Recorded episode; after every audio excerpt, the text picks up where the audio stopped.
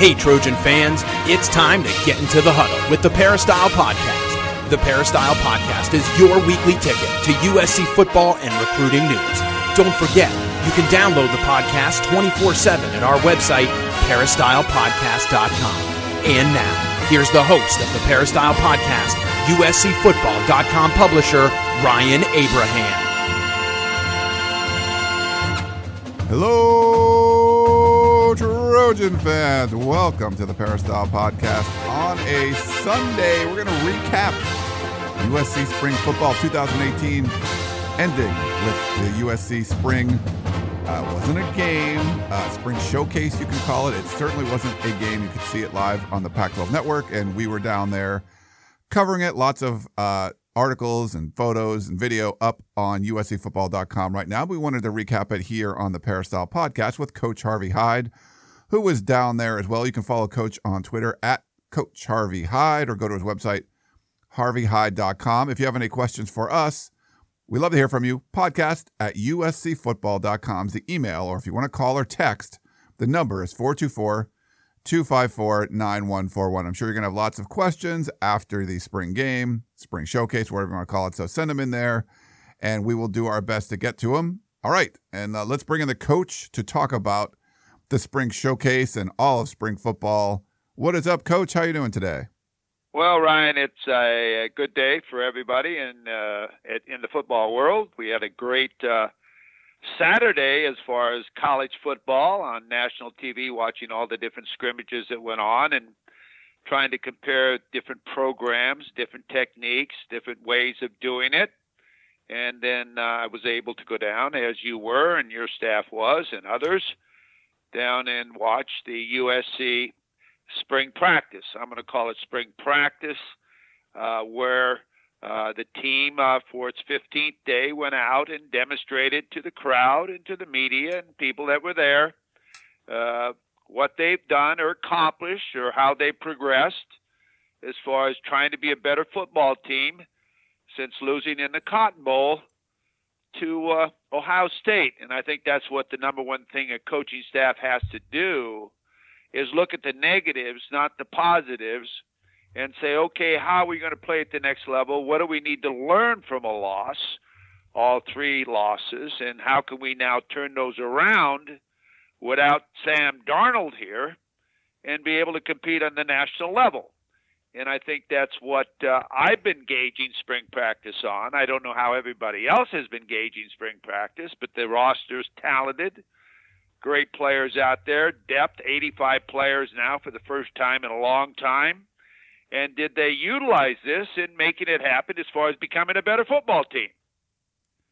Right, and that's uh, kind of what we're going to talk about today. Um, so the 15 practices are over. Uh, USC end up running a 40 play uh, scrimmage situation during the final spring practice um, showcase, whatever you want to call it.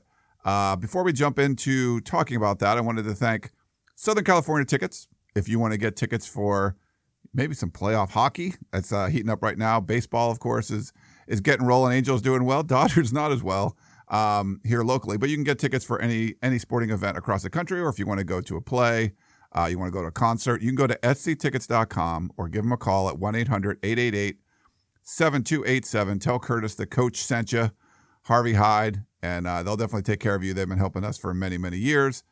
And uh, it's going to kind of a slower sports period now, but I do. I'm not a huge hockey fan during the season. I love watching it now. So couple local teams here uh, in the playoffs, at least for now. So you can try to go check those guys out. All right, coach. Um, so I don't know. I mean, I know there was kind of a mixed bag as far as were people disappointed. It wasn't a real game. Um, we haven't seen uh, like kind of a real spring game for a while. This is a much deeper team, though. Um, I think they talked about that on the, the broadcast on Pac-12 Network. I haven't watched the the whole thing yet, but I'm, I'm looking for. I taped it. I'm gonna go back and uh, and, watch it.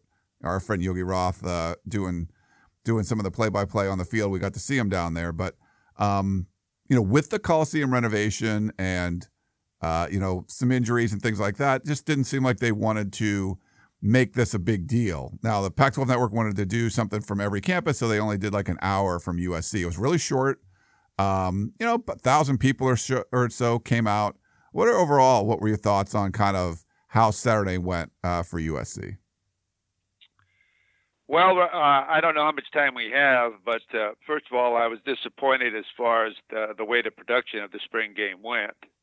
We've discussed this before, so I'm not going to spend a lot of time at it. I think spring practice, your final practice, the 15th practice, is where you go out and you have a game type situation with officials calling everything, coaches on the sideline. And a situation is exactly like a game because you teach off this the entire summer. You teach off what's right, what's wrong, how to get better, what do we get better at, what did we do very well. And I think you've got to be able to evaluate that. Now, how much evaluation you can get from yesterday, I don't know. I don't think having it on campus and the lack uh, of enthusiasm in the crowd when you have a small crowd, I don't think it really brings to the spring game like it should be. But I think people over the past several years have gone to the spring festival or whatever you want to call it, showcase, and uh, are disappointed because they don't see a real football game. And I think that's one reason why the crowd is down. But again, as a football coach, I don't really care how many people are there in the stands. I care what we do on this field uh, as far as a football team and a roster of football players and how we get better. And if we take care of our business, you don't have to worry about the crowds that'll be in the stadium. They'll be there because people love winners. I was a little disappointed in the coverage of USC spring game as far as uh, I didn't see any articles in the local newspapers highlighting it, telling everybody to get out there. And I watched a newscast last night just to see what type of coverage they would have. And there wasn't a lot of coverage as far as filming, and I didn't see many uh, people out there in the, the radio land or TV land covering USC football. There's a lot of competition now in LA and as you mentioned it, with two teams in the hockey playoffs and Dodger baseball and the Angels doing well, hey, you've got a huge market here, so you've got to be able to compete. And the way you solve that is by winning. So I think it's very important that, well, I know everybody understands winning's important, but you've got to do what you need to do to become really good at it to get your attention because that's the first time ever I've seen USC football not being covered. It was on the Pac-12 network, yes, but not being covered in a way I I look at USC football. Uh, uh, I think that uh, uh, they did yesterday what they should have done the first weekend. What I mean by that, what they did yesterday, they went ABC. They ran series. They didn't run 31 flavors of every play you have in the offense. They run a base defense. They they wanted to accomplish teaching how to do it the tough way first, not the easy way first, or have the defense dominate so much as it did because the offense wasn't ready for all the different looks the defense has. The defense has so many returning players, which USC rely, will rely on next year to be the backbone of their team early in the season. We hope it's only early in the season and they were able to run their power series. They bootlaid a lot. They they they ran keeps a lot, and it was all one series. And Coach Helton even said we step we kept to one series. Well, that's what you should do is you teach ABC, not teach all series and then go to X Y Z. And they utilized that. They threw the, the tight end a lot. Uh, they could have utilized the tight end more down the field and other receivers down the field on play action pass. They chose not to, which was fine. And uh, they ran basically one series and tried to get better at that series. And I think they really did accomplish that because when they evaluate the film, they'll be able to, to look at that series and see what they can do to make it better and, and teach off of it. Not have every play and every scrimmage, and they can really learn a lot from that. So I think they accomplished a lot at that. I think both quarterbacks looked better because of that. They knew exactly what they do on certain things. They didn't have to think. So I think that was important. And on the defensive side of the football, it started more aggressively the opening series, and then they sort of backed off. They sort of toned it down. They were doing a little bit, I think, too much on the defensive side where they didn't want to get anybody hurt, so they toned it down, and then it became more of a thud type of drill where the offense more or less dominated more because the quarterbacks and everybody else didn't have to worry about being sacked. So when you look at the offensive side of, of the uh, scrimmage, I would say they got better in their series and their execution of a series. On the defensive side, uh, they keep mentioning, uh, excuse me, guys, they keep mentioning that the secondary is the most improved part of the defense, and I, I might have to say I think that they have some great athletes in the secondary. I don't know if the corners have been tested. They keep talking about the, the corners in the secondary. I think you've got to test those corners all the time, and you've got to make them aware that people are going to try to go deep on you and make you prove to them that your corners can cover. And uh, they went deep, I think, once or twice, and they did hit a pass a deep pass, so they have to establish that. As far as the defense itself, we can talk about that more, but that's going to be the backbone of this team. Yeah, I would agree with you there, Coach, and obviously a lot of uh, a lot of nuggets in what you just said. Um, I think we'll go back to someone in the beginning about the coverage. Um, it was not encouraged that this was going to be a spring game. Um, you know, we weren't really, you know, we were going to try to do some sort of tailgate. They didn't really want that. So for whatever reason, it just wasn't something that they were trying to uh, get out there. Now I was surprised they did have like some like marketing stuff out there, like you know some giveaways, some different companies that were there. I think uh, like Cooper Mini or something had a booth. So for not having a lot of people, they still did like uh, some sort of uh, like some marketing stuff, and they had some companies out there. I think there were some protein cookies being given away, things like that. Um, but it, yeah, it was kind of it was a little bit strange, but I I think that was coming from USC that they didn't really want this to be promoted and they didn't want a lot of people uh, to show up. I guess I think they were probably worried about filling up the stands, but it was probably about half full in there, plenty of room. But you know, about a thousand, I would estimate about a thousand people ended up showing up. I would agree. There's there's about the same amount that was at the scrimmage last week. Yeah. I, I would really say about the same, uh, just a different setting, different uh, type of format. Uh, when you add the number of total offensive full speed scrimmage plays they had this spring, I would guess in a scrimmage situation 90. I would say in most college scrimmages, and we're talking about Alabama, Ohio State, Texas A&M, these others, Clemson, on the level you'd like to think USC plays football, I would say they would have that in one scrimmage, their final game of the year uh, or spring game of the year, let's say, or at least 80. So I think they really missed out on a lot of learning. And I'm not talking about just being physical, I'm talking about learning situations that you can use off the tape the entire off season to be better, especially when you have young kids as far as a quarterback, because they even made the statement that they felt more relaxed out there and everything else is because – they had a feel of what was going on. Now, if you'd have done this the first Saturday, then you'd have been able to do this. But when you let people know uh, last Saturday that this is our last big scrimmage of the year, well, then you don't get. I don't think. I don't think the same effort at your Tuesday practice, or your Thursday practice, or your Saturday practice, and you also reviewed the first Tuesday after the spring break so now we're talking about four practice dates and maybe 90 scrimmage plays.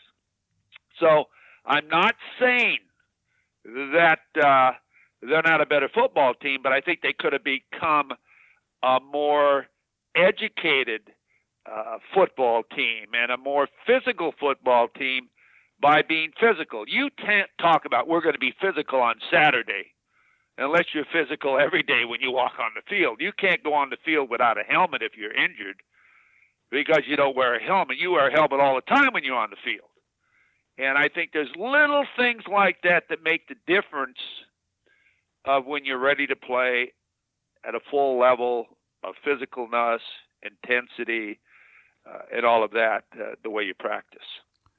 Coach, one of the interesting things is I through the second half of the spring, I started charting the quarterback throws. Uh, you know, I, it was just simple stuff like if it was completed or not, if it was like a short, medium, or long pass, and then I would note if it was a defensive, like if there was the first team defense they were running against and which offense they were running with. just to kind of keep track of how both guys were doing. And there were some pretty bad moments, and there were some good ones too. Uh, certainly, a higher percentage of throws in this you know spring showcase or this final spring. You know, so there was a lot of really short rollouts and dump offs to tight ends. You know, more tight end balls I think caught that Saturday than we've seen you know throughout spring. But one of the like kind of one of your points about is the number of uh, competitive plays that they've run in the spring.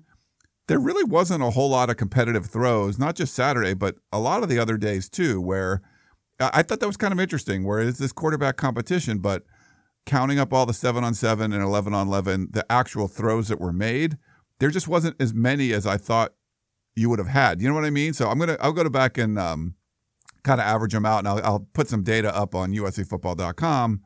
Uh, you know, sometime this week, I'm going to go through all those numbers. But every day after practice, it was just like, man, that just wasn't a whole lot of throws. I, I just thought that was interesting. No, it's very interesting, and uh, because the way you develop your quarterback is you build confidence and you try to, you know, give him a look where he can be successful too. Yet you have your defense not at a disadvantage. You make them run their coverages but you've got to be able to throw the ball down the field. Now, all the tight ends that caught balls yesterday, and all the passing game was all a short passing game. I don't think there was a pass thrown to a tight end over five yards down the field. Okay, I didn't see any cross routes, post routes. I saw one early, a short uh, post route. No corner routes, uh, no deep drags, no crossing routes. I mean, we didn't see any of that yesterday. It was a very simple offense, and I think that's why uh, the quarterbacks felt a lot more comfortable.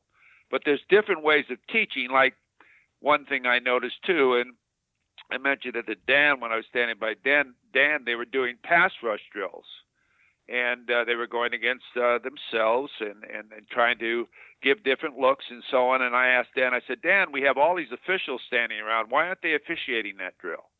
There's holding going on. I could see the holding. You want to be able to say, hey, son, you know, hey, you're holding on that play, I'd have to call it. Or son, hey, uh, I would have let you get by, but don't do that the next time. I'm gonna, I'm gonna call it.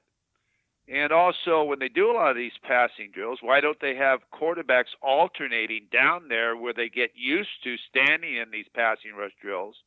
You don't hit them, obviously, but seeing the rush come and and and learning to step up in the pack pocket or avoid the rush. And then also, I don't think it's fair to the offensive lineman when everybody on defense knows that it's a pass.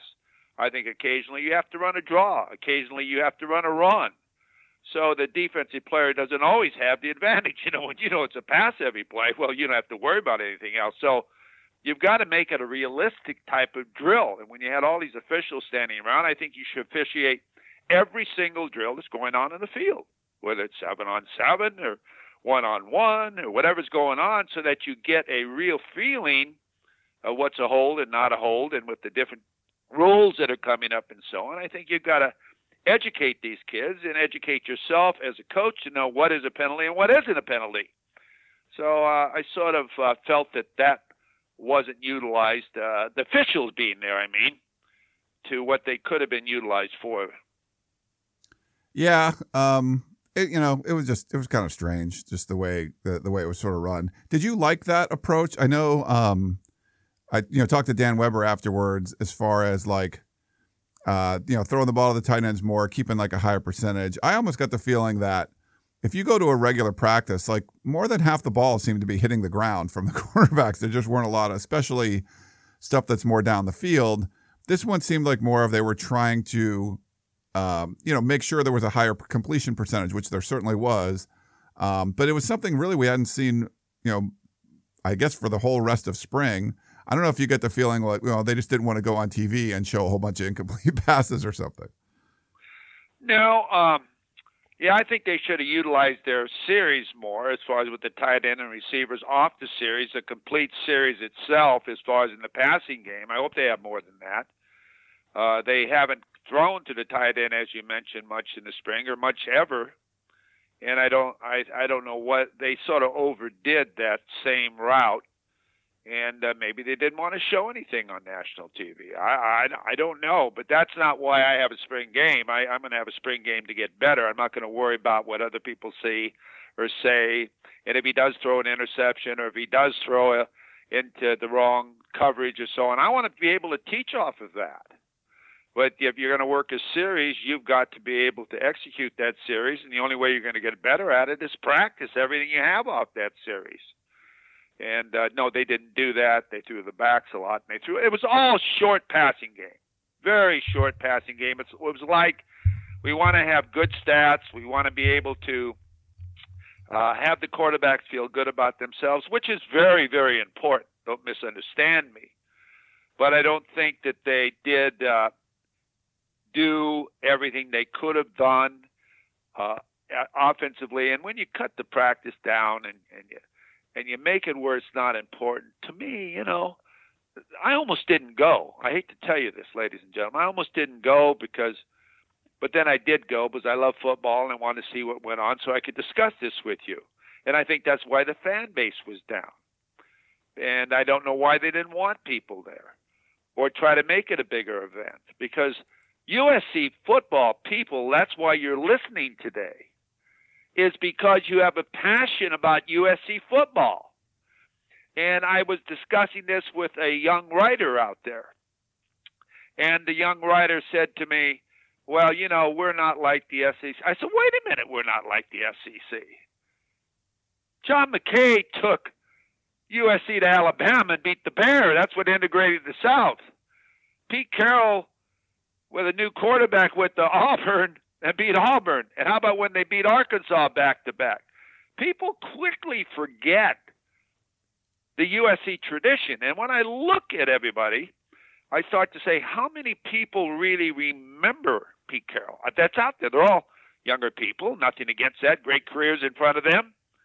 But you got to remember what USC football tradition is and what people want, and they won't need it.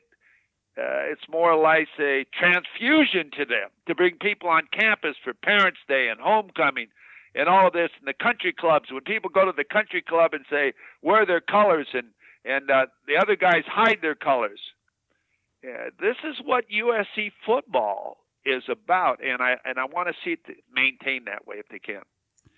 Yeah, or bring it back. Bring it back. Um, so you, what, you know what I'm talking about, I, Ryan. You're a Trojan. You remember all those. I remember that stuff, Coach. Yeah, there wasn't a lot of plays you run. You know, USC's philosophy and all great teams' philosophies are this: we don't do a lot of things, but what we do, we do well. And when we get the best players, we're going to take those best players and we're going to teach them what we do, and we're going to do it better than anybody else can do it. We want everybody to look at us and say, we want to be like them. And that's what USC should be. One of the interesting aspects uh, that came out of Saturday, and uh, it's funny, Arkeli Yor was doing some digging around and, and talked to a source who, you know, and a lot of the questions about JT Daniels, the incoming freshman quarterback, five star kid that's, uh, um, you know, graduated early from Mater Deis, taking a lot of classes right now, weren't really sure when he was going to be able to show up. So with both Matt Fink and Jack Sears not really lighting the world on fire, people were looking to JT Daniels to come in. But if he had to take classes all summer and wasn't going to, you know, be able to arrive until right in the beginning of fall, it would have just been that much harder for him to win the job. And I think going into the spring, you were, you know, I think a lot of USC fans were hopeful either Fink or Sears step up and just take the job, and that certainly hasn't happened. But what's happened on the JT Daniels side, he's been to almost every every practice. He was down there on Saturday, and Keeley got the got the word that he was actually going to be able to enroll in USC spring, uh, I mean, uh, USC summer classes. He'd be there on June 8th with the rest of the guys. So it wouldn't like he'd be behind. He would at least get the summer workouts. He would get to start taking some classes at USC and then, uh, you know, kind of get his, get the train rolling as far as getting up to speed and trying to compete for that starting job. I think it makes a huge difference if he can come in early June as opposed to, uh, August or something when when you know fall camp was started. So he'll have the summer to try to get acclimated and then really be able to compete in fall camp. Now it's it's not as good as being in the spring, and a lot of quarterbacks do that, but he's coming a whole year early, so he couldn't do that. Well, anyway, um, so Keeley kind of got that scoop, but then Clay Helton just announced it during his uh, his his, his post uh, uh, practice scrum. So he also said JT's going to be available uh, June 8th. I don't know if that was sort of a message to the current quarterbacks, but um, that was a that, I think that was a big deal, and it's a big development. That if you didn't like what you saw from the USC quarterbacks this spring, JT Daniels has that much more of an opportunity now, coach, to get on campus and learn as much as he can and really try to fight for that starting job. So I don't know what you thought about that development and and seeing JT kind of sitting there uh, checking everything out while the other guys were throwing passes around. Well, you know, uh, I think it's great that he's there every every practice. One of my colleagues said to me, "Coach, do you know what he has in that backpack?" I said, "You know, I'm not quite sure. He must have a, a headshot camera or something. Uh, he carries that backpack everywhere he comes to practice. I never see him take it off." So I don't really know what's in there, but I really would love to ask him, uh, what do you got in that thing? Uh, was he always wears that? Now, correct me if I'm wrong. Doesn't he always wear his backpack even at practice on the field?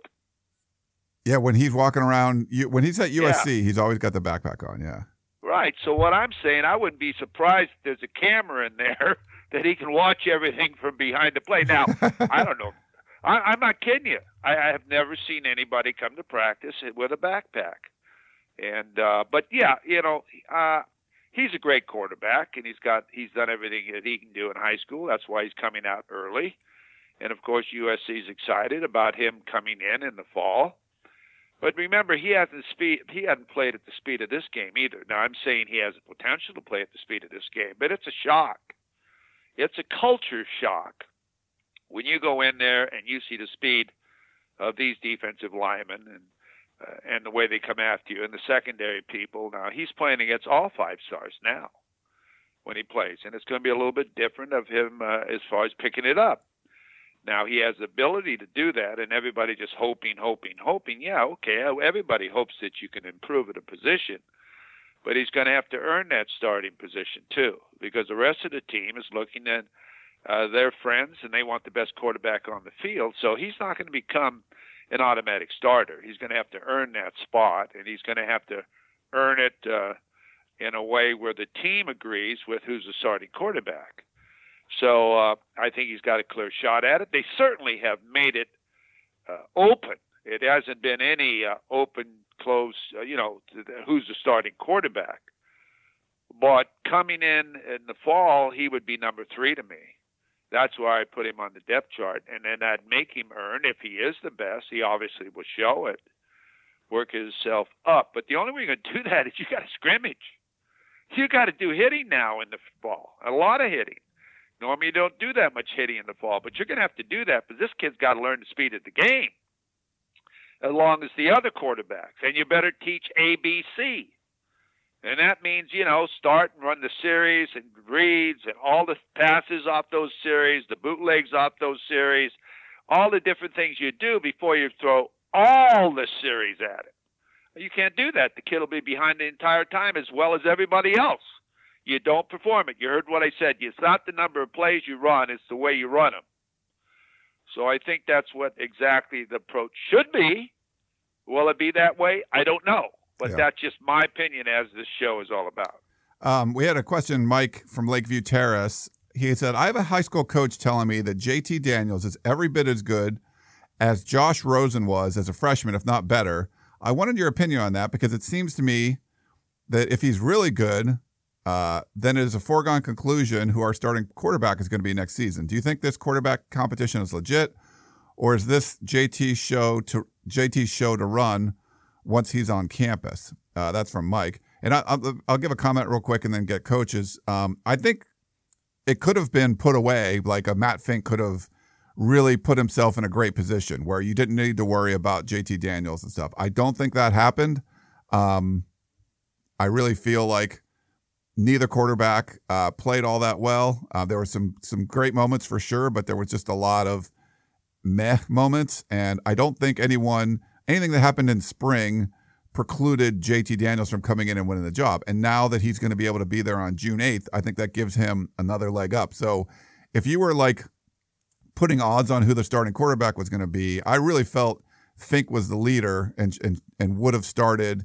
And if JT Daniels was going to play, it would have likely been like game three or something like, uh, you know, game four, something like that, like what we saw with Sam Darnold. Now I think the odds are probably shift to JT Daniels has a, a you know maybe a better than even chance of, of starting against UNLV, which I did not think going into spring. So even though JT Daniels wasn't out there, I would say his chances of starting uh, the opener have certainly increased. I don't know. What, what do you think, Coach? Well, uh, as far as Josh Rosen is concerned, he certainly has had the same type of high school career and uh, stats. And I don't know if Josh Rosen ever won a national championship, but uh, Mater Dei and beat some great teams. And I know, I know, especially Bishop Gorman. So I think he's a great player, and I think that everyone expects him to come in, and certainly has the credentials to be a Josh Rosen in his freshman year. I do, if coached properly, put in the right positions where he can win. And uh, and I think that they'll make both Matt Fink and Jack Sears a better football player too, because they know they're going to have competition so I think that the quarterback position will be highly contested and make them all three better. And I look forward to see who wants to compete. Who's going to compete or who's going to drop back? Who, uh, you know, is going to be the one that uh, doesn't want to compete on every single play? And you'll see that because Daniel's going to compete. And Fink's got to step up and compete, and same with Sears. So I think it's going to make the competition a better position at – at USC with JT Daniels there. So, does he have the ability to start? If they give him the ability to get better, and if they keep the progression and the teaching at a minimal, as far as make sure he understands all three quarterbacks understand what the purposes of a play and what his reads are in the passing game and the series and why you do certain things, and you learn to do that well then they all three will become better football players. And I think that if he does and if he is the best, he should start the first game of the year. Because you can't wait, because the first game of the year is a team that uh, UNLV, but it's not Stanford, it's not Texas, it's not Notre Dame, it's not one of those schools that you're expected to play with and win, and you're going to play them on the road and you're going to get evaluated real quickly the second and third week of your football season. So you better give your time, guys some playing time, whoever that guy is.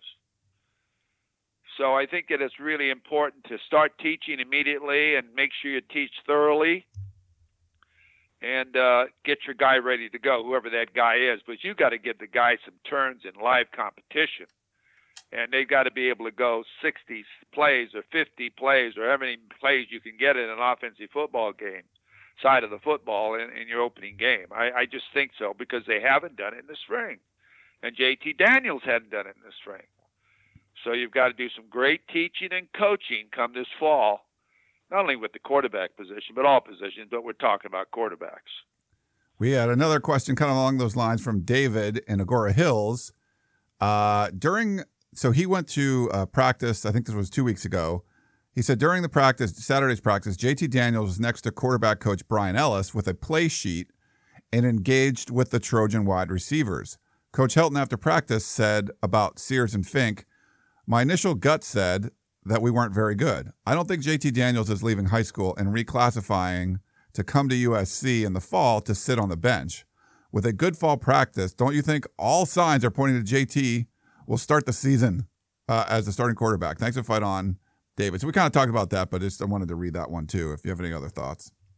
Yeah, send them in. I, I think what he had, if he had a piece of paper in front of him, he had the script, which means they already have listed the plays that they're going to run, and they know the defense they're going to run it against if it's an offensive period. So you know exactly what you're looking for. So when you go back to on the films, you know what plays coming up and you know what to look for if you're an offensive coach or defensive coach. So that's what he had. He probably read the sheet and then he knew exactly what the call was and how you call it, and then he looked out there and see what was going on against the defense. That's probably what he had.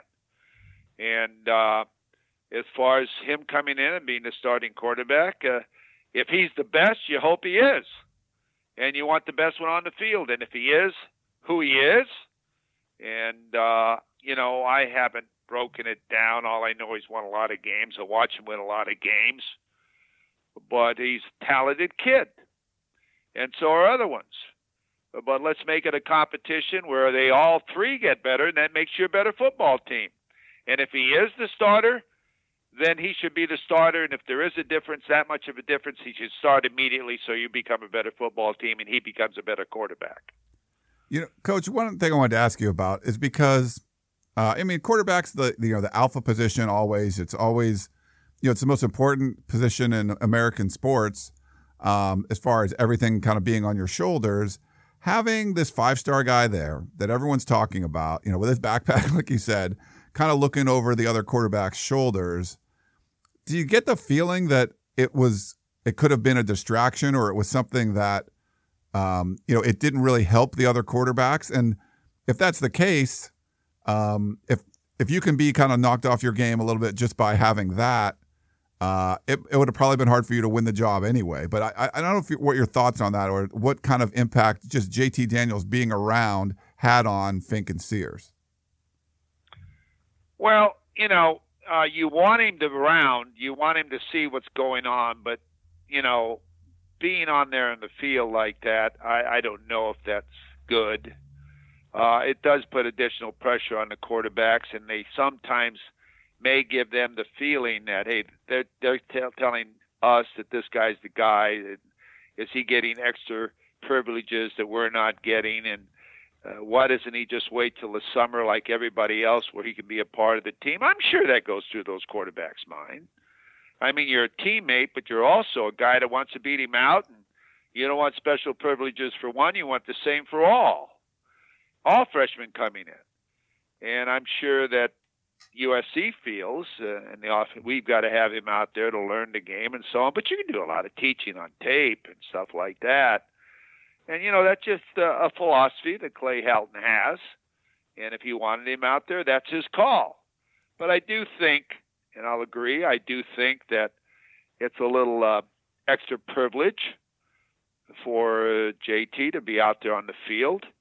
And it would put additional pressure and gives him a little bit of an extra type of saying he's the guy or he's the one that we want to really teach and maybe you guys aren't good enough I think it gives him a little. It give I would it would give me a little bit of that type of feeling if I was the other two.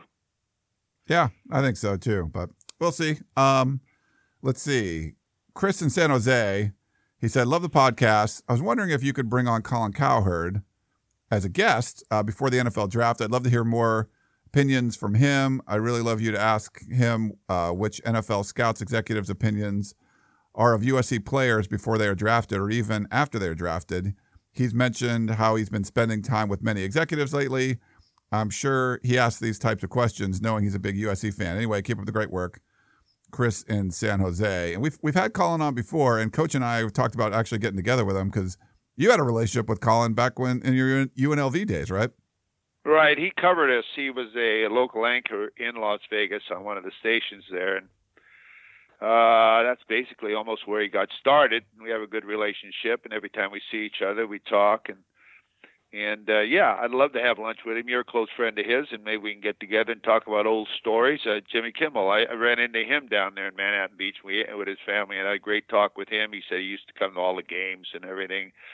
Uh, it, it's great. It's uh, it's great to see these kids grow up and and same as my players, the way they grow up and what they're doing as far as general managers of MGM and this and that and doctors and lawyers. You know, everybody's not a doctor and lawyer. I'm not, but uh, uh, it's it's great. I, I think coaching is something that is a great experience.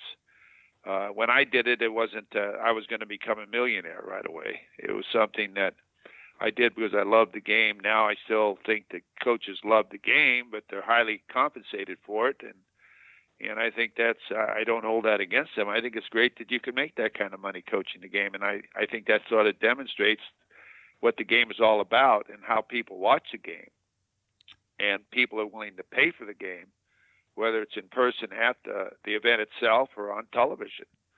And I've always said that it won't be long where all the bowls and they're doing it now. It used to be always free to watch the Rose Bowl. It used to be always free to watch all the games, and now if you see, they're all going to networks uh, as far as cable. And there won't there'll be a period of time where the Rose Bowl and the Orange Bowl and the Sugar Bowl and all that, you'll have to buy a package, just like the NFL Network uh, package. Uh, as far as I forget what they call that on Sundays. Uh, you're going to have to do that because that's what it's all about now. It's too bad. I'm not saying it's ruined the game, but I'm saying it's eliminated a lot of people from be, being able to afford the game as far as going to the game in person or watching the game. And I hate to see that happen to America's game. Yeah, the uh, well, Colin was actually out there at the spring game uh, or spring whatever the spring showcase. Was he there? Was he uh, yesterday? Yeah, you didn't see him. No, where was he? He was. Uh, he kind of came into our. So we had a little media pen like we normally did. They they they gave us this pen similar to where we have uh, on the other field on Howard Jones.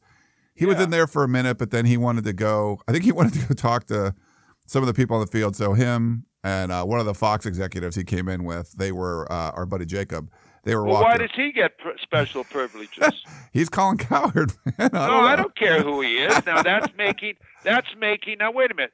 That's making the exception. Every single one of us should write an article and talk about why one and not the other. We I'm making us think about that, okay? All right, you stick it up. I think. And I love Colin, okay? okay, and I'm doing this just to tease Colin too. but uh, we'll have to. Yeah, we'll, we'll what's that all about, we'll, Colin and Tim and everybody? What, what was that all about? Yeah, no, he was he was outside of our ropes. No um, kidding. you shouldn't have brought that up, ladies and gentlemen. Did you hear that? Huh?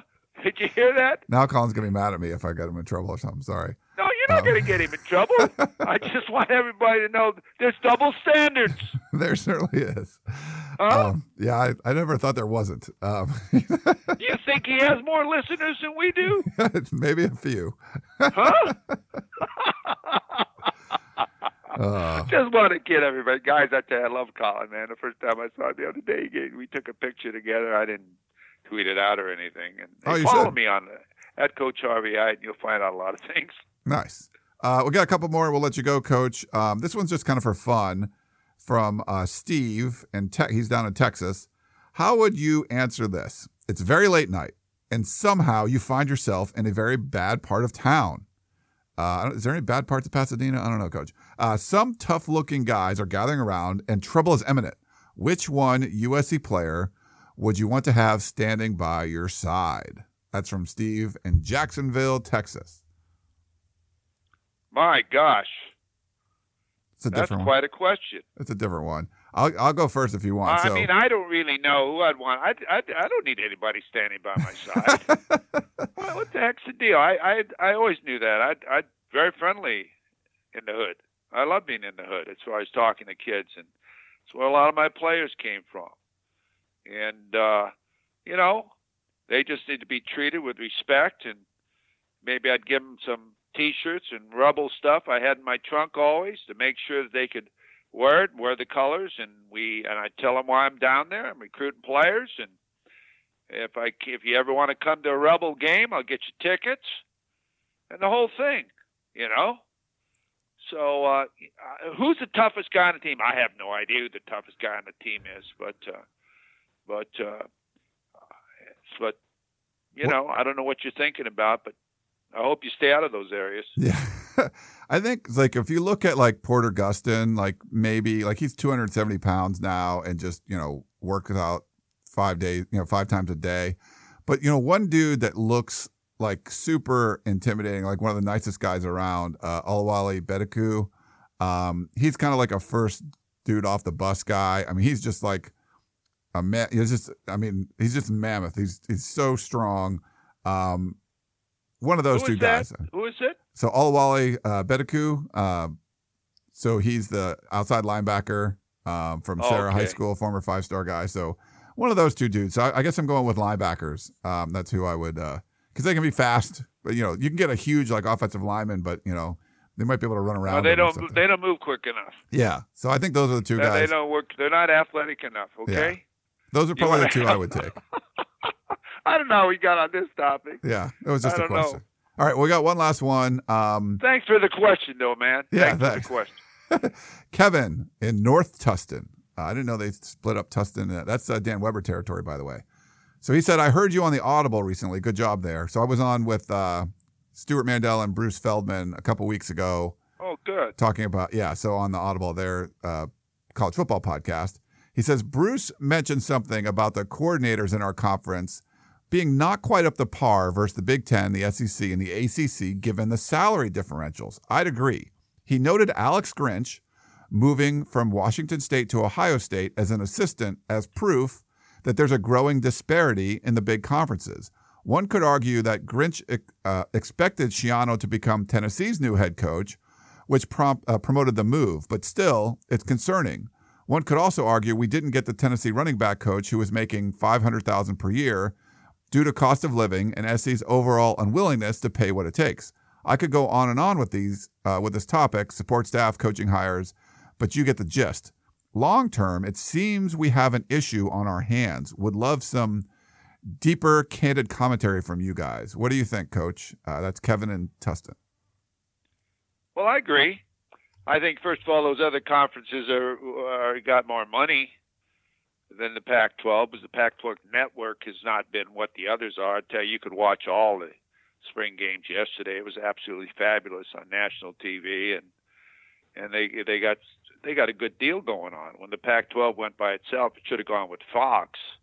It'd been everywhere, but they wanted to do it themselves, and it cost them a lot more money. They don't make the same type of revenue, and and they can't afford uh, the type of uh, pay for coaches. They have a larger attendance in all of those other areas, and uh, and that's where they get the money to do that.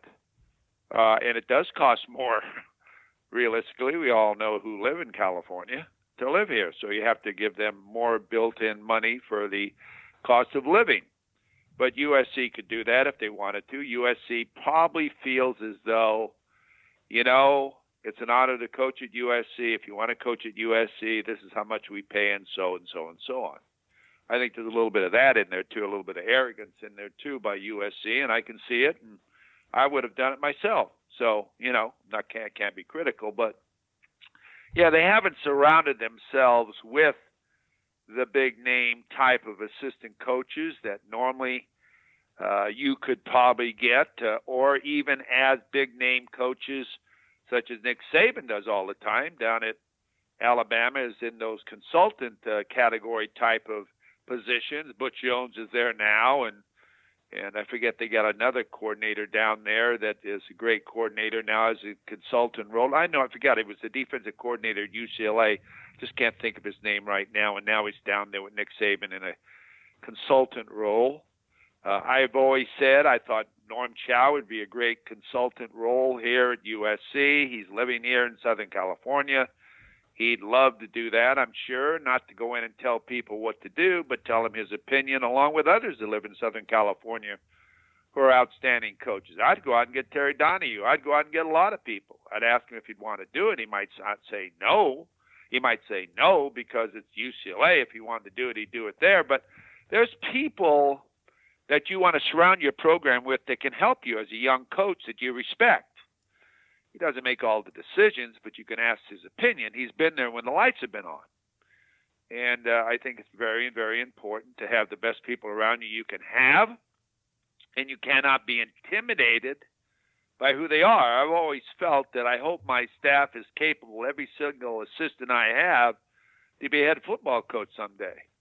Because if he becomes a head football coach, that means we're winning some football games and that's what I want uh, win football games. So that's way I feel. I think you should have the strongest surrounding cast you can have, and and you've heard me many many times, Ryan. You have heard me say being a coordinator at USC or being a head coach at USC is like flying Air Force One. Okay. Before you fly Air Force One, this is the White House of the West in college football.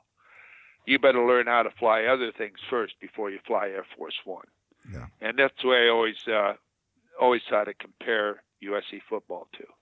And uh, Kevin, great question. And uh, no, I, I agree that the, disparity in the amount of money that's going to be distributed, and uh, we talk about this on our Pac-12 podcast, the podcast of champions with David Woods.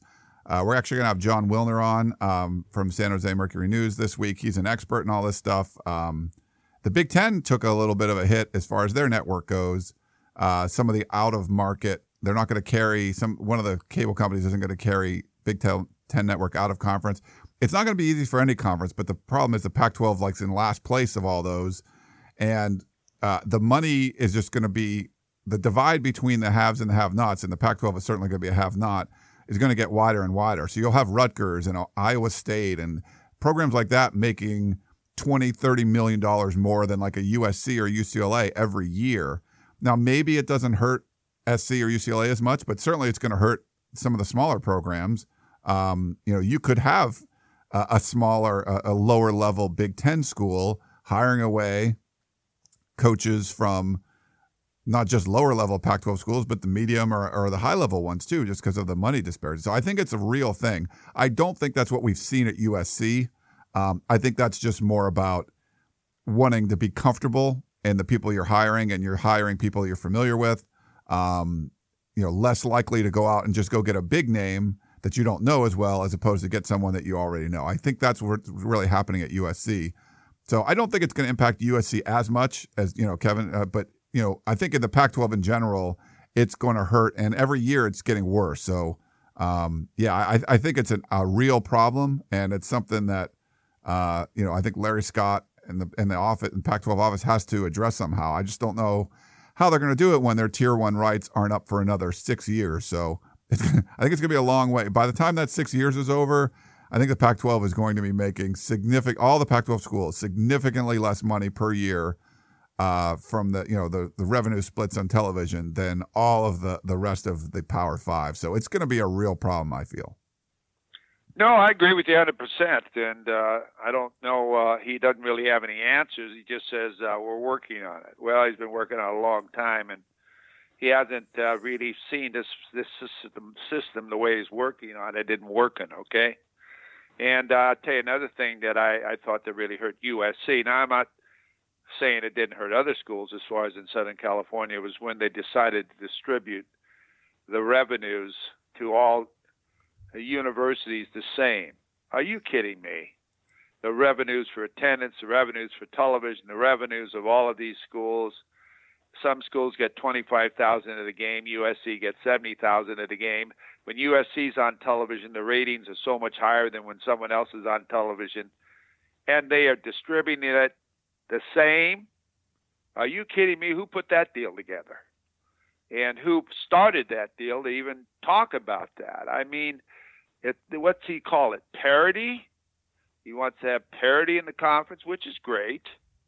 But uh, hey, man, don't take my revenue away uh, to make others uh, better to beat me. And not that they're going to beat me, but uh, you know what we earn, we should keep and I think that's uh, a little bit too. to the balance the Pac-12 out a great deal. All right, Coach Harvey Hyde, breaking down USC's spring showcase, not game, scrimmage, whatever you want to say. Uh, great stuff, Coach. Thanks again for coming on. Well, thank you for a short segment when we talked uh, off the air. We did almost an hour, so Ryan, I guess when you and I get together uh, we can uh, really uh, get it on. And we want to thank you, our listeners out there, because man, uh, we really enjoy doing this show, and it's because of you we do this show. And we want to thank you very much for listening. Yeah, thanks so much. And if you guys, so we'll you know we'll keep kind of talking about spring for another week or two. So if you have any specific questions, something you saw on the broadcast that you want the coach to answer, just make sure you email us. Say, hey, this is for coach. Uh, or you can, you know, text, uh, you know, voicemail, whatever you want to do. The the email is podcast at uscfootball.com, and the text or voicemail line is 424 254 9141. Let Coach what you want to talk about, anything specific that you saw in the game, a specific player, and then we'll we'll address it over the next week or two. So, but thanks to the coach. Uh, thanks to all of you, like Coach said, for listening. We make the show for you. You make the show. So without you, we don't have a show. So thank you so much, and we will talk to you next time. Tickets, tickets, tickets. SC Tickets is your concert, sports, and theater ticket source. We have the tickets you need to any event worldwide. Football tickets are now available. Call SC Tickets now at 1 800 888 7287. 1 800 888 7287. That's 1 800 888 7287. Or visit us on the web at sctickets.com. SC Tickets, concerts, sports, and theater.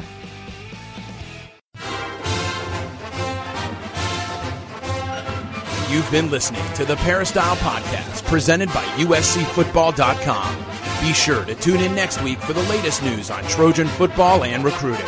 And don't forget, you can automatically download the podcast directly to your smartphone or tablet for free. Just click the iTunes link on peristylepodcast.com or search for Peristyle Podcast at the iTunes Music Store.